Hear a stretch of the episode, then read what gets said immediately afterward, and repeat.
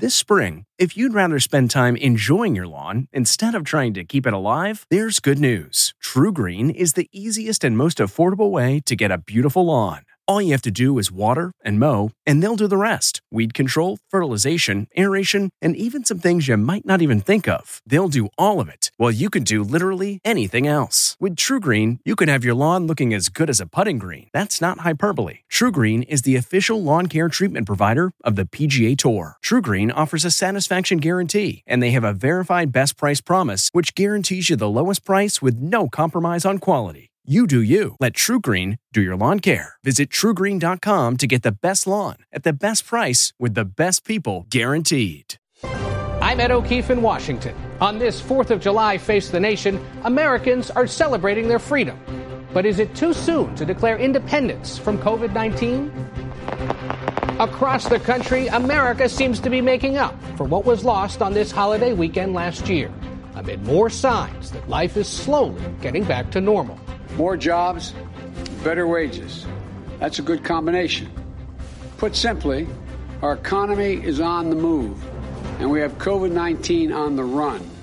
But with the dangerous Delta variant spreading rapidly and vaccine programs stalled, is it time for a new strategy? We'll talk with the head of President Biden's COVID response team, Jeffrey Zients, and former FDA Commissioner Dr. Scott Gottlieb. Then we'll go beyond Washington to check in with two governors facing unique challenges Oregon's Kate Brown and Utah's Spencer Cox. Rescue efforts at the collapsed condo are on hold again in Surfside, Florida. We'll tell you why and get the latest on the investigation into what caused the disaster with Surfside Mayor Charles Burkett. Plus, yet another massive cyber attack, this time affecting computer servers of hundreds of U.S. companies. The initial thinking was it was not the Russian government, um, but we're not sure yet. Indiana Congressman Andre Carson sits on the House Intelligence Committee. We'll ask him about the attack and UFOs. They're now called unidentified aerial phenomena. Carson tells us why they're finally being taken very seriously. It's all ahead on Face the Nation.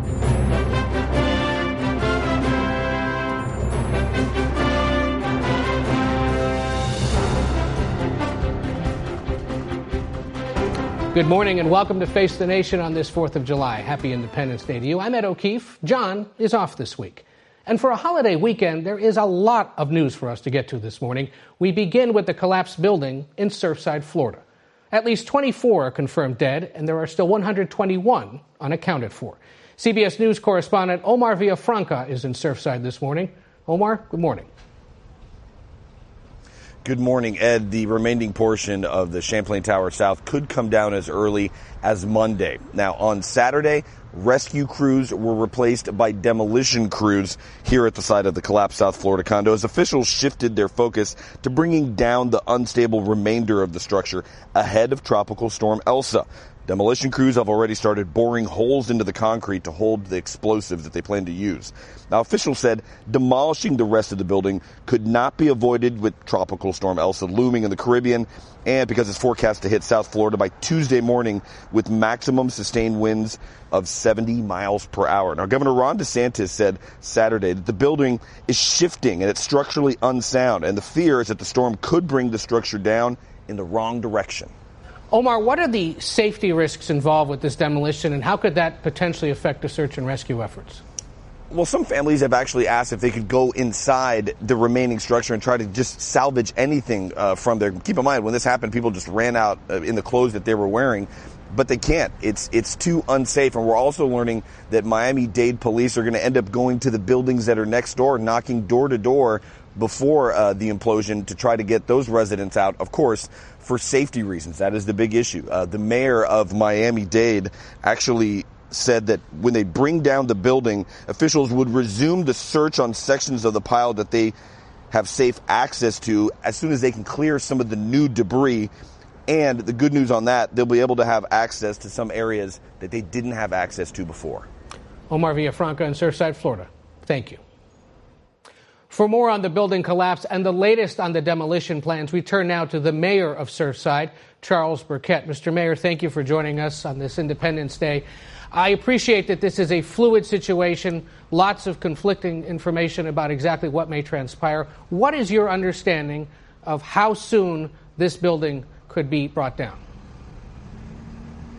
As soon as possible. Uh, as of this morning or even last night, uh, I'm sorry, as of early this morning, uh, the crews were about 80% complete with their preparation to bring the building down. Uh, as you know, the, uh, the, the fact that the building is being prepared to be demolished has stopped the work, which is critical. We need to get back to work as soon as possible. We need to get this building taken down, and we need to move forward with the rescue of all those people that are still left in the rubble. So you're not ruling out that it could happen today at some point? No, I'm not. Okay, so it could happen on the 4th of July. There's no concern about the symbolism of that, potentially. We haven't had the luxury of time to even think about that. Understood. Uh, completely understood. Um, can they guarantee, as they prepare to bring this building down, that it won't disrupt the ongoing rescue effort and, and that debris field that is, sits there just next to the tower? Well, the intention, uh, well, the intention is is to bring the building down in a westward direction so that the uh, debris pile that exists with victims in it is not affected.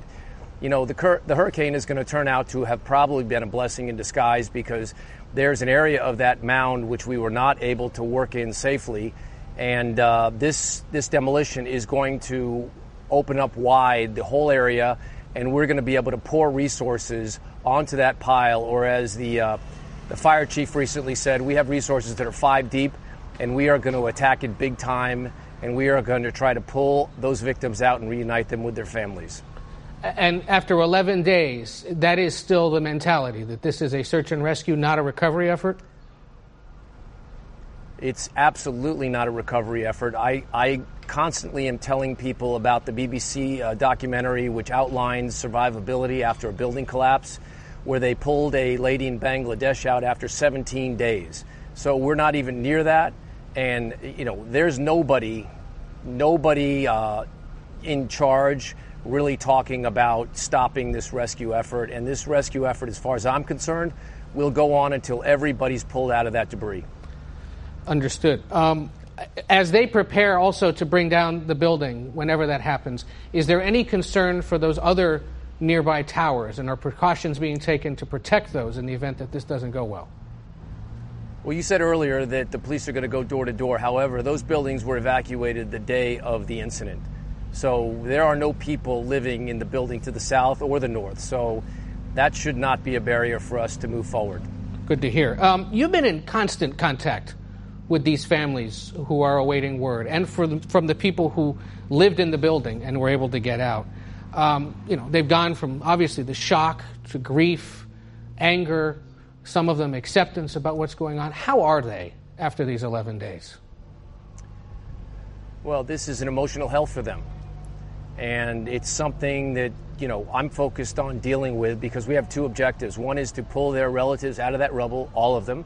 And number two is to focus on supporting those families. And that's exactly what we've done from the very beginning.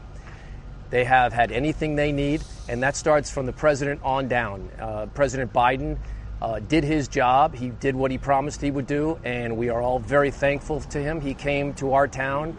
He consoled the victims. He congratulated the rescue workers, and he was extremely presidential.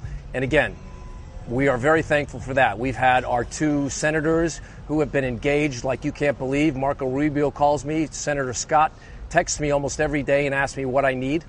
Uh, we've had our, our, our uh, United States representatives, uh, Debbie Wasserman Schultz, has been fabulous, as have all our state elected officials. But the governor has been especially uh, uh, engaged. He's been here almost every day. I know he flies down from North Florida. He uh, talks to us. He tells us what his concerns are. As a matter of fact, I, I owe the governor a debt of gratitude because with his help, we were able to provide information to the mayor of Dade County that she needed um, in order to, you know, get this demolition going sooner than later. I know that she was getting lots of information, lots of conflicting information, but from the very beginning, the governor and I uh, urged her to knock this building down as soon as possible because the bottom line is the building's been a problem since the very beginning, and we need to eliminate all the problems and all the barriers to getting everybody out of there. So once this building's down, it's going to be a green light, full speed ahead, maximum effort to uh, pull these victims out and reunite them with their family. Go- Mayor Cava has been extraordinary.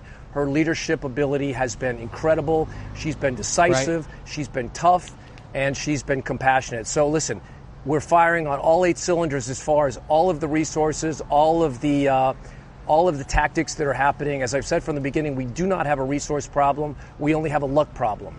And this storm is the latest bit of uh, challenging uh, circumstances that we're facing. Sure. I want to ask you quickly about one piece of local reporting from the Miami Herald that found that the building's condo association had emailed Surfside city officials just three days before the building collapsed, saying that officials were holding up repairs by not responding. What did you or your colleagues in city government know about this request? And does that signal that this potentially could have been prevented if your colleagues had responded sooner? Uh, no. The, uh, the issue is this. Uh, this. This this issue all started in 2018 with a report that detailed uh, significant deficiencies at the building. Uh, three years later, um, the condo association was getting around to uh, organizing the work to be done to address those uh, deficiencies, which had been pointed out three years earlier. Uh, our building official received a uh, a uh, courtesy uh, request from them, not a permit application, not a not the details that would allow them to move forward. However, they were looking for guidance on certain issues. Uh, our building official responded. it was just it was a bad coincidence, just hours before the building collapsed, with his answers um, to their questions. So I wouldn't right. say that the building official delayed uh, the work that was going to get done, but I will say that the building official um, will be commenting on the details of that interaction uh, fully uh, at, at some point in the very near future. Well, we look forward to that, but first we look forward to the ongoing uh, search and rescue mission. Best of luck to you, to your colleagues, to all those rescuers who've come from all over the country to help. I know we saw a truck from New Jersey roll by a little while ago. Thank you. Mayor Burkett. Tonight, the president's planning a celebration of our independence from COVID 19 at the White House. Mark Strassmann reports on America's birthday and where we are as a country in terms of gaining our freedom from the virus. In much of America, this July 4th seems to celebrate freedom from COVID. America's back, and the Dodgers are back.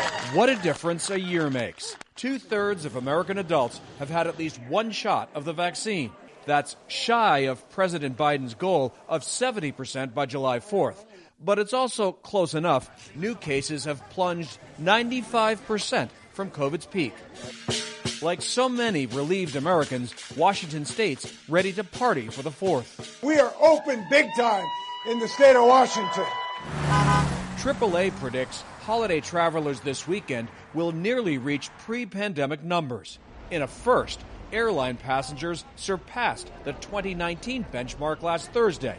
America is reopening. Sometimes it seems everyone's hiring. This jobs fair in Atlanta had almost 3,700 positions to fill. So at this point, we'd like to make you an offer for the job. Are you willing to accept? Sure. The economy added 850,000 jobs last month. That number would be higher if businesses like this California restaurant could find more busboys and dishwashers. Busboy and dishwasher is $20 an hour. I mean, $20 an hour uh, is a lot of money. Still, there is nothing. Scientists worry about the sprawling Delta variant, highly contagious and now present in all 50 states. If you've not gotten the vaccine yet, the virus is still a very real threat to you. This Colorado clinic closed too little demand. Vaccinations remain polarizing, a tale of two COVID Americas. In 20 states, 70% or more of people have had at least one shot, but in 10 others, that rate is below 55%. And roughly 1,000 counties in America have a rate below 30%. On the 4th, no one wants to think about more struggle. But before the end of this month, the Delta variant could become America's most dominant.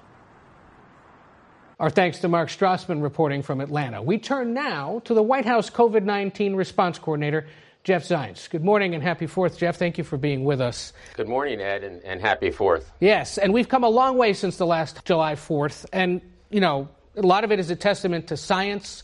But should we really be declaring independence right now from the pandemic?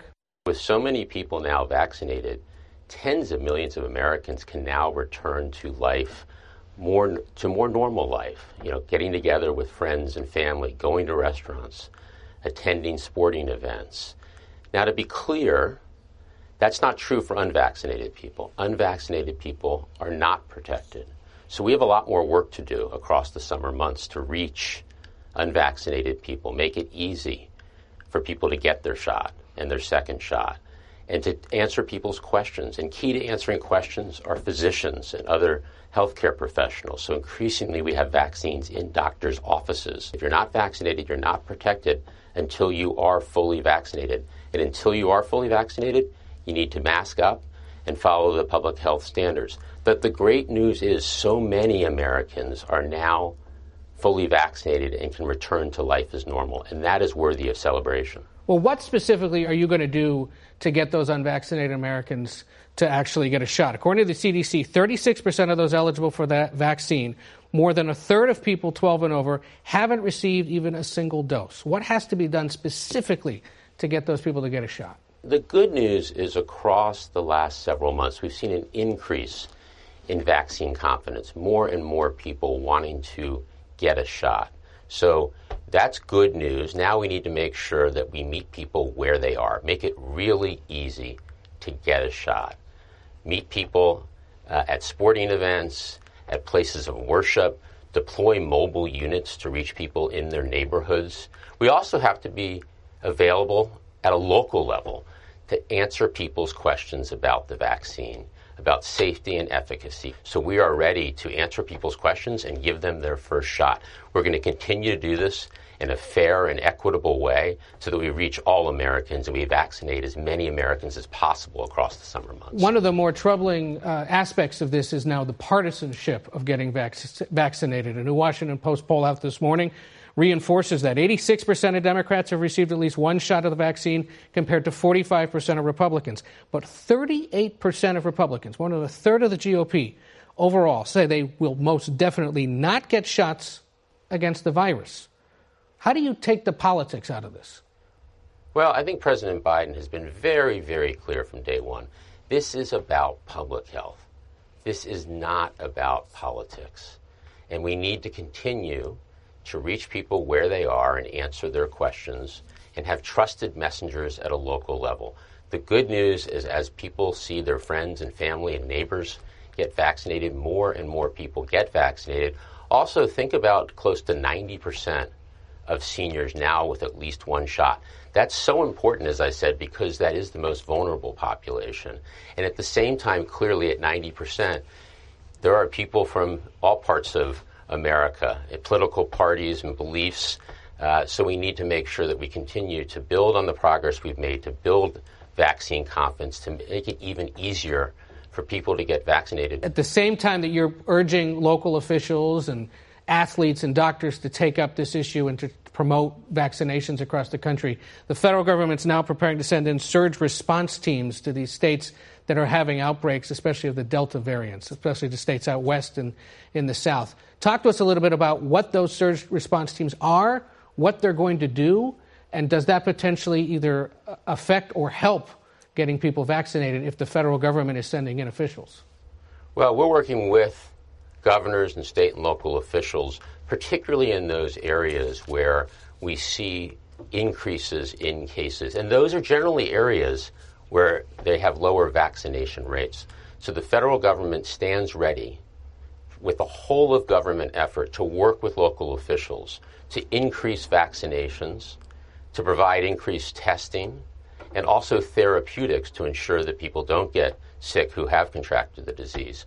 So we're going to work with our state and local partners, particularly in those areas of the country with lower vaccination rates, to make sure we're doing everything we can to stop the spread of the disease. Real quick, if I'm somebody who's been vaccinated, if there's someone watching this program who's been vaccinated and curious, um, do they need to get a booster shot this fall with their flu vaccine? that is a question that's being studied in clinical studies. We will look, the Biden administration will look to the scientists and to the doctors on advice on boosters. That has not been determined yet. What I can tell you, if boosters are needed, we are ready, as we have been throughout this fight with the pandemic. We have contingency plans, we have supply. So if the decision is made that boosters are needed, we are ready, but that decision has not been made by the science, scientists and the doctors. And you don't have any sense of when it will be made? It'll be based on clinical trials that are ongoing, and as soon as the doctors and scientists determine they have the data they need, they'll make that decision. Jeffrey Zients is the White House COVID 19 response coordinator. We thank you for spending part of Independence Day with us. Face the Nation will be back in one minute. Stay with us. This episode is brought in part to you by Audible, your go to destination for thrilling audio entertainment.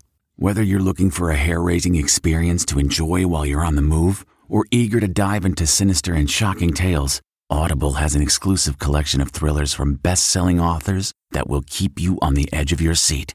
Like James Patterson's first audio only thriller, The Coldest Case. Experience stories like never before, where every chilling detail is brought to life by captivating sound design. Plus, as an Audible member, choose one title a month to make yours forever. And now, new members can try Audible free for 30 days. Just visit audible.com slash WonderyPod or text WonderyPod to 500, 500. That's audible.com slash WonderyPod or text WonderyPod to 500, 500. We go now to former FDA Commissioner Dr. Scott Gottlieb, who's on the board of Pfizer. He joins us from Westport, Connecticut. Good morning, Doctor. Good to see you. Happy 4th. Um, Good morning. As we get started, I wanted to follow up on something Jeff Zients told us there in our conversation that the science and trials weren't complete in terms of whether boosters, booster shots will be necessary. That's not what we've been hearing from drug companies and from other medical professionals. In your view, are we going to need boosters this fall? I think some people will have the option of getting boosters, and I think it's going to be recommended for some people. Um, the trials are ongoing. Jeff is right. Those trials are going to read out in the next couple of months. There is some data right now um, that does support the fact that when you get a booster, it does broaden your immunity and does deepen your immunity, meaning that you get more antibodies in terms of in, from the initial response from the second shot, and you get a broader complement of antibodies. You get what we call a polyclonal response, which means you're getting antibodies against more parts of the virus, which does suggest that a booster could give you better immunity against some of these variants. I think where we're likely to end up with this is that there could be a recommendation for certain people, people who are maybe over the age of 65 or 60, um, people who are out a certain length of time from receiving their second dose. And I think that that will be the recommendation that ACIP or CDC ultimately settles on, including people who may have pre-existing conditions that put them at higher risk of COVID disease. So the boosters are unlikely to be recommended for everyone. I think they'll be recommended for people who are at higher risk. And what we've seen from the clinical data and the clinical data that we have right now is people who've been naturally infected from COVID looking at the durability of their immunity. Mm-hmm. What we see from that data is that the, the immunity does decline over time. So when you look out seven or eight months from people who've been naturally infected, particularly among older individuals, the immunity does decline over time. And when it comes to the Delta variant, which is now raging across many western and southern states, uh, how many more Americans could be affected by that and how soon? I think given how transmissible this variant is, it's likely to infect about 85% of the population. Or what, what I mean to say is 85% of the population is going to end up with some level of immunity to coronavirus. We now have a choice in terms of how we acquire that immunity. You can acquire it through vaccination or you're going to end up acquiring it through natural infection. I think people who choose to acquire it through natural infection may end up acquiring it more than once. But given how transmissible this is, it's probably going to infect or leave 85% of the population with immunity before it starts circulating with this level of velocity. We now have about 55% of the population with at least one dose of uh, of vaccine in them. So it leaves a lot of people who are going to be vulnerable to this infection. We've probably infected about a third of the population. So some complement of the people who've chosen to remain unvaccinated have been previously infected with the virus. But there's still a lot of vulnerable Americans when you talk about absolute numbers of people. Uh, Doctor, the, the, White House is holding this big Independence Day event tonight. They've been talking broadly about declaring independence from the pandemic or the idea that Americans will be able to feel a little more normal than they did this time last year. Would it be wise to be declaring independence from the pandemic right now?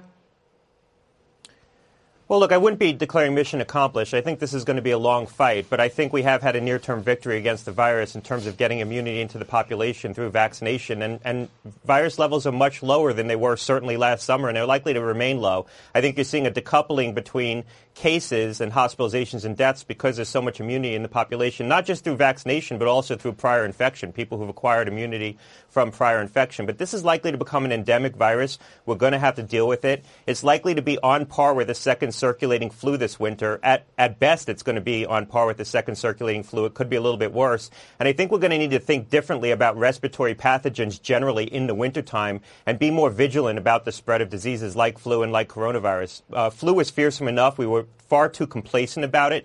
And given the fact that we're now going to have the equivalent of a second circulating flu, I don't think we could be complacent about the risk of respiratory pathogens in the workplace and schools anymore. So people are going to need to be more vigilant. We're going to have to do some things differently. That doesn't mean our lives change, but this is going to be a new normal. Well, and about that, because you've talked a bit about how we have to start thinking differently. Does this mean, for example, we're probably going to have to keep a face mask in our pocket at all times or in our bag, especially come the fall and the winter, and that at times a company or a school or the airlines may say, hey, this week or during these few weeks might be best to mask up or just keep your distance? And is that going to become normal?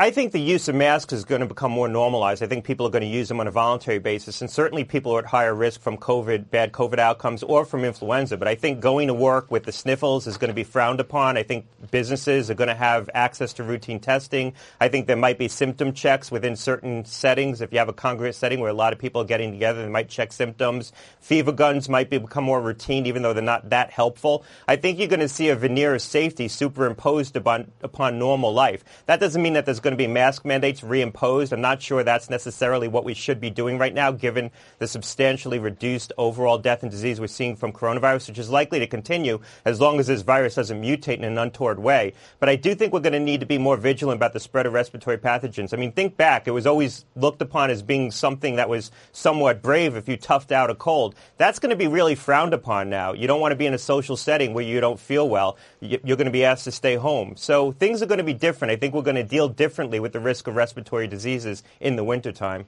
So, in other words, if you're that employee who shows up at the office with a cold and says, "No, nah, it's fine. I'm going to work through it," really, the boss should be telling you, "No, go home, rest up, and don't get everybody else sick."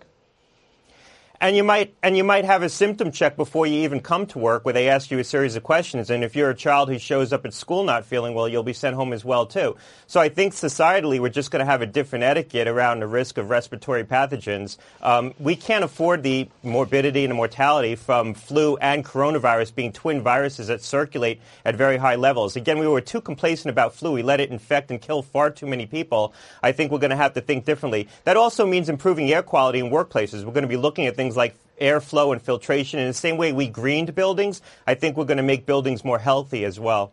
Making his 68th appearance on Face the Nation, you have uh, surpassed Bob Dole and Joe Biden, and uh, you got a ways to go to catch John McCain. But Dr. Scott Gottlieb, we appreciate you being here, and we'll be right back. Sound the gifting panic alarm. We've all been there. You need to find the perfect gift. You have absolutely zero ideas, and you don't know where to start. Relax.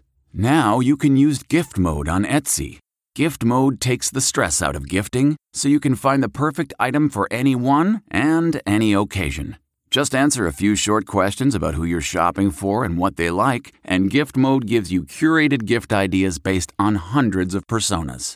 Imagine pages of artisan espresso mugs for the coffee connoisseur in your life, or for the pickleballer, customized paddle covers in every shade imaginable. Etsy's got you covered. Need to find the perfect gift? Don't panic. Try gift mode on Etsy now. We head west now to the Republican governor of Utah, Spencer Cox, whose state is one of four where the number of Delta variant COVID cases has skyrocketed. Good morning, Governor. Part of why I wanted to chat with you this week is I know you have a unique situation in your state when it comes to infection rates and vaccinations. I want you to talk a little bit about that.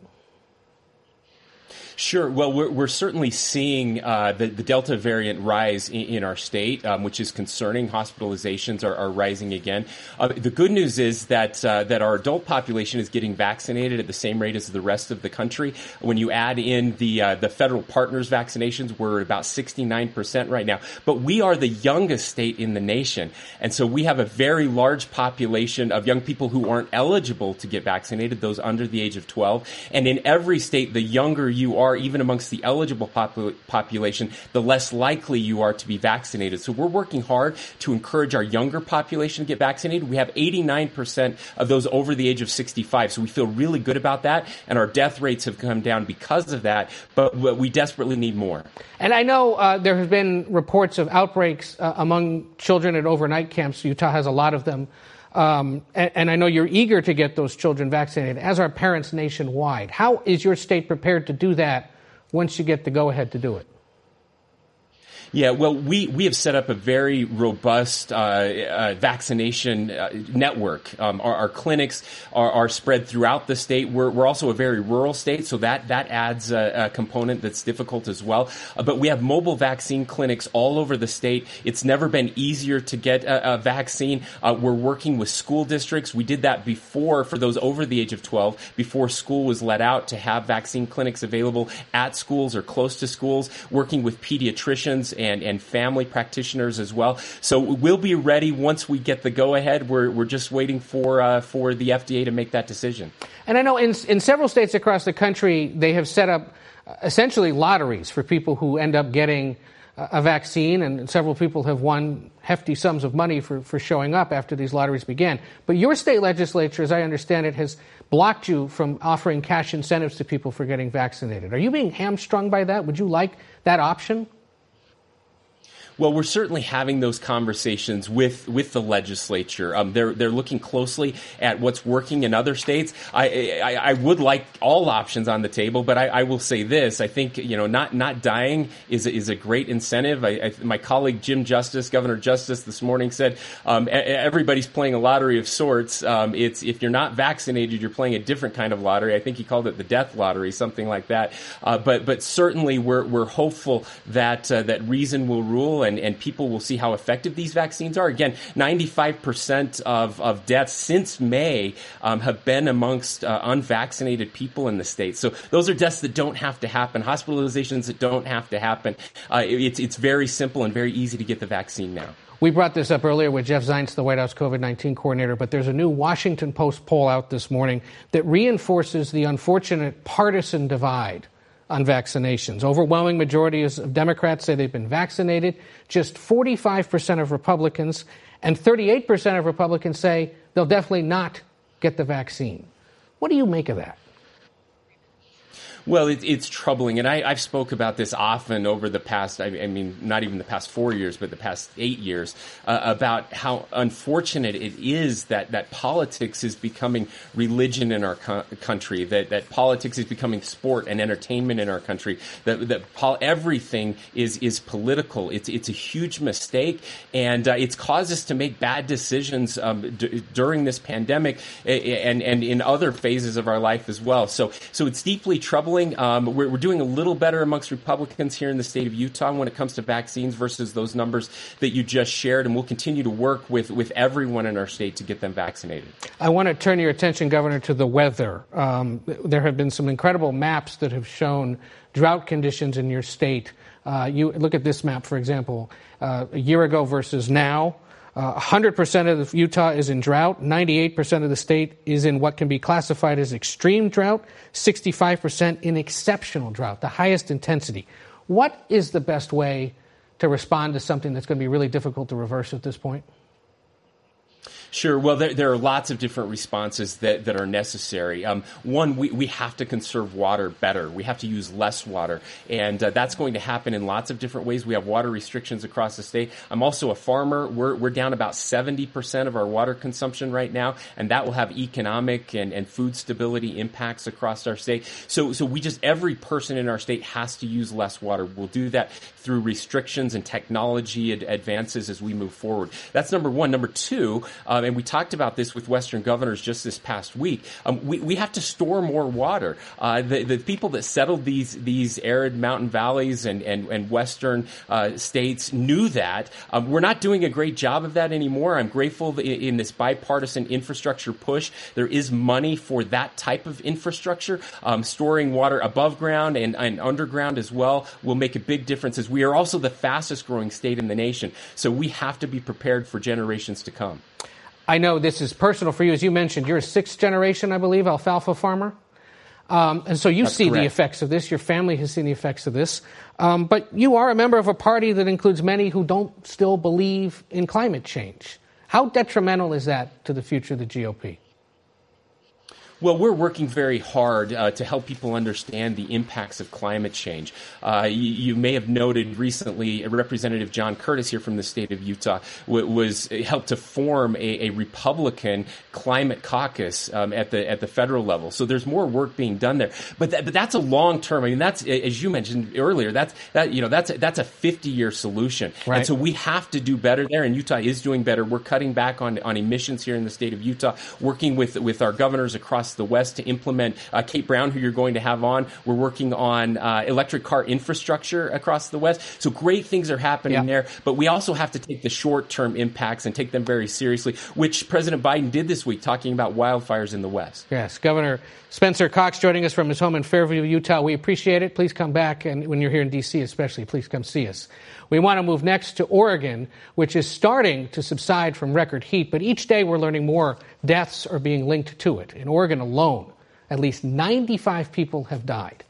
Democratic Governor Kate Brown joins us from Portland with the latest this morning. And Governor, climate scientists have long said events like this hot streak you just had are likely to be more frequent, more intense, and last longer in the future.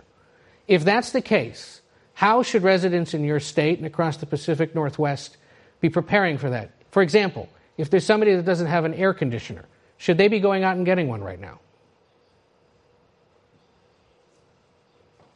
Thank you, Ed, for having me this morning. Uh, delighted to have an opportunity to appear on the program.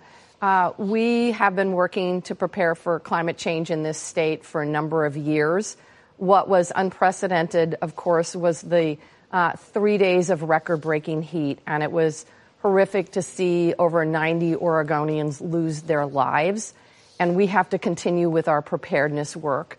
Um, that includes working with our health partners uh, that provide health care to vulnerable Oregonians uh, to make sure that they understand that there are resources available, for example, to buy an air conditioner if uh, they have certain underlying health conditions. We worked really hard with our community partners, our county emergency management departments to get the message out that the heat was going to be uh, very, very uh, strong over last weekend. Uh, they set up cooling centers, uh, provided water to vulnerable Oregonians. Unfortunately, we still lost uh, too many lives. And absolutely unacceptable. Following events like this, we always do uh, reviews and see what we can do better next time. And have you begun that review? Have You got any sense of what has to be done? Absolutely, we have. Well, there's no question. I, I think the concern, Ed, is that this is a harbinger of things to come. We literally have had four emergency declarations in this state uh, at the federal level since April of 2020. Uh, in Labor Day last year, we had horrific wildfires. They were historic. Uh, we lost over a million acres, over 4,000 homes, and uh, nine lives. And what is really, really clear that just like we saw during the pandemic, throughout these emergency events, our communities of color, our low income families are disproportionately impacted. And we have to center the voices of black and brown and indigenous people at the forefront of our work as we do emergency preparedness. I know this past week you met with the president virtually, along with other Western governors, including Governor Cox, who we just spoke with, to discuss the drought and heat waves and these changing climate patterns. What does Washington, what does the federal government need to be doing to help these Western states prepare for this new normal? That's a really good question, and it was a question the president asked. In short, we need resources and we need boots on the ground.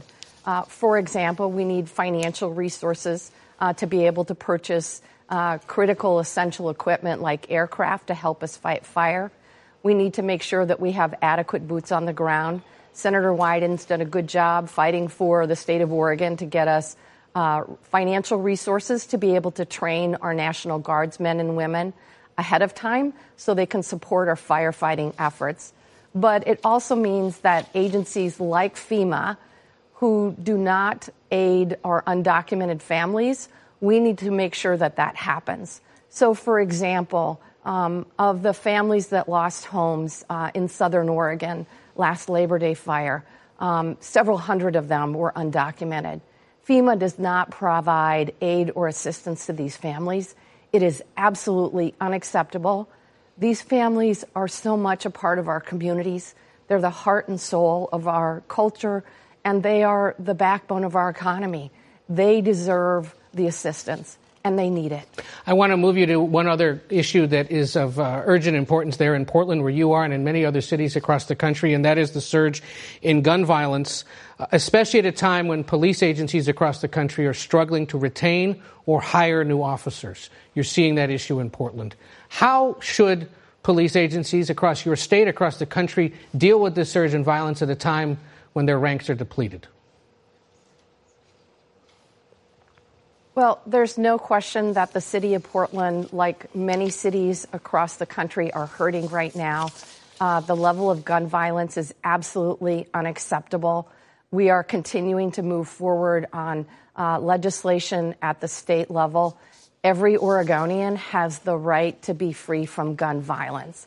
In terms of our law enforcement community, uh, we have had in this state, and I think across the country, a long overdue clarion call for racial justice. And what is really, really true is that our law enforcement system needs a culture change.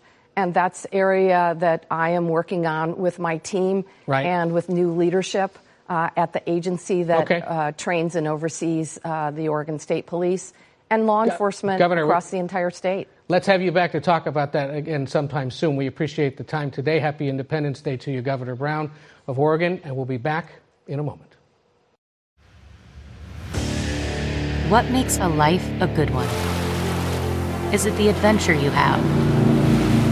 Or the friends you find along the way?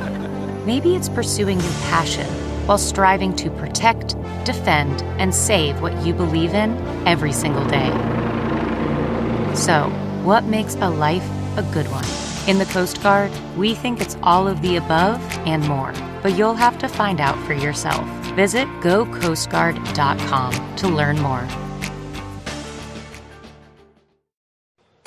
In a recently declassified report, U.S. intelligence officials have offered no explanation for dozens of unexplained sightings witnessed by Navy pilots since 2004. Congressman Andre Carson of Indiana chaired a classified briefing on this report and joins us from Washington. Congressman, happy Independence Day to you. I know you can't share all the details of that classified report. We wish you could. Uh, and before we talk about UFOs, I want to ask you about these reports of a new ransomware attack over the weekend that apparently has affected at least dozens of American companies. As a member of the Intelligence Committee, have you learned anything more about it? Well, these attacks obviously have always uh, targeted primarily uh, two pillars of our American foundation the government and U.S. businesses. And we've seen this debacle with SolarWinds, we've seen it with the Colonial Pipeline. Uh, we've been briefed as a committee, we're looking into it. Uh, the Biden administration has a very serious plan in terms of pushing back on these attackers. And so uh, along with the uh, startup entities and small businesses and the U.S. government, we're working on encryption. You know, we want a system that is is protected, but we don't want something that's so impenetrable we can't catch criminals right. and, and, and, human sex traffickers. And so we're working through this issue regularly. Just for the sake of time to cut to the chase, do we know who did it? Was it Russia? Uh, I can't speak to that matter right now. Okay, not taking it off the table. Understood. Uh, I, um, look, this report uh, that the Pentagon released and that you're pushing uh, for more conversation about, it's about a nine page declassified report. And nowhere in this do I see mention of the words outer space, extraterrestrial, or alien. Seems they didn't want to go there. Is that wrong? Should that be ruled out? Well, the report is inconclusive. Uh, what we do know is that there are nearly 100, and there have been nearly 150 sightings. 80 of those sightings have been detected with some of the best technology uh, the world has ever seen. And uh, we, we, we can't rule out something that's otherworldly, but that's a very small percentage. Uh, people want uh, members of the government to say it's extraterrestrial. We won't stop there, but certainly uh, it, it poses a technological concern for us and it poses a national security concern for us because we don't want our adversaries to have, one, a technological advance. Uh, uh, uh, over us in terms of what they can do and their capabilities. But what is curious is that many of these sightings have occurred around many of our military assets, our right. naval bases, our military installations. Yeah, I mean, you said earlier this week in another interview that it's your hope that these so called UAPs aren't something from another nation who has a strategic and technological advantage and that it's not from the private sector. I mean, if it's not them, then what is it? Well, I mean, you know, we always have to look at natural phenomena. We have to look at the weather balloons. We have to look at drones. We have to look at aircraft that we may not be able to understand. At least most people may not be under uh, be able to understand. But if it is otherworldly, we have to take into account uh, our, our, our advancements in terms of our cell phone technology and why aren't these images being captured? We have to think about the nearly 4,000 satellites that are orbiting the Earth right now most of those satellites have cameras attached to them. Why hasn't any of that information been released? And so uh, we still want to make sure that our adversaries don't have a technological edge on us, but we still can't rule out that 2 to 6% that could be something we can't explain, maybe even otherworldly. So my hope is, as the chairman of the subcommittee on counterintelligence and counterproliferation, that we will have a series of hearings and possibly a public hearing in the very near future. When would that be? Um, you know, we, we have a pretty ambitious schedule. Uh, Chairman Schiff has a pretty ambitious uh, agenda, and at my own committee, we're planning on having a series of hearings, hopefully uh, in Indiana as well, dealing with um, uh, our white nationalist threat, uh, our internal threats to our internal security, and hopefully we will discuss UAPs in the very near future. I can't give a definitive date right now. You've talked about uh, sort of dealing with the stigma of the possibility that this is coming from somewhere beyond Earth. In your view, quickly, uh, is there life out there? Uh, look, it, it, would be arrogant to say that there isn't life out there. Uh, certainly, I believe that there's something in, in the in, in, the expanse of the universe. Now, the question is: Is there life in our solar system? Perhaps the moons uh, of some of our planets will give us clues. Maybe there's microbial life. Maybe there's life in some of the oceans on the moons. We'll find out very soon, hopefully. We, we appreciate this out of this world conversation, Congressman. Thank you for spending part of the holiday with us. For Face the Nation, I'm Ed O'Keefe, in for John Dickerson, who's in for Margaret Brennan. We appreciate you being here. Enjoy your 4th of July. Have a great Sunday. Today's guests were White House COVID 19 response coordinator Jeffrey Zients, former FDA Commissioner Dr. Scott Gottlieb, Surfside, Florida Mayor Charles Burkett, Oregon Democratic Governor Kate Brown, Utah Republican Governor Spencer Cox, and Indiana Democratic Congressman Andre Carson. The executive producer of Face the Nation is Mary Hager. This broadcast was directed by Shelley Schwartz. Face the Nation originates from CBS News in Washington.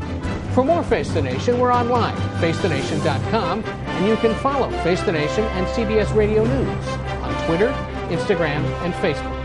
Face the Nation is also rebroadcast on our digital network, CBSN, at 11 a.m., 3 p.m., and 6 p.m. Eastern every Sunday. If you like Face the Nation with Margaret Brennan, you can listen early and ad-free right now by joining Wondery Plus in the Wondery app or on Apple Podcasts. Prime members can listen ad-free on Amazon Music. Before you go, tell us about yourself by filling out a short survey at wondery.com/survey. It was the biggest scandal in pop music. The stars of Milli Vanilli, the Grammy-winning multi-platinum R&B phenomenon, were exposed as frauds, but none of this was their idea. So whose idea was it? Enter German music producer Frank Farian. He saw the success of acts like Michael Jackson and Prince, and he wanted in, no matter the cost. So he devised the perfect pop heist two once in a lifetime talents who were charismatic, full of sex appeal, and phenomenal dancers. The only problem? They couldn't sing. But Frank knew just how to fix that. Wondery's new podcast, Blame It on the Fame, dives into one of pop music's greatest controversies and takes a never before heard look at the exploitation of two young black artists. Milli Vanilli set the world on fire, but when the truth came out, Rob and Fab were the only ones who got burned. Looking back now, it's hard not to wonder why did everyone blame them and not the man pulling the strings? Follow Blame It on the Fame, Milli Vanilli, on the Wondery app or wherever you get your podcasts. You can binge all episodes of Blame It on the Fame early and ad-free right now by joining Wondery Plus. Get one of the most successful broadcasts in television history on your schedule with the 60 Minutes Podcast. Hard hitting investigative reports, news, and culture maker interviews, and in depth profiles are waiting for you in every episode. Listen to 60 Minutes ad free on Wondery Plus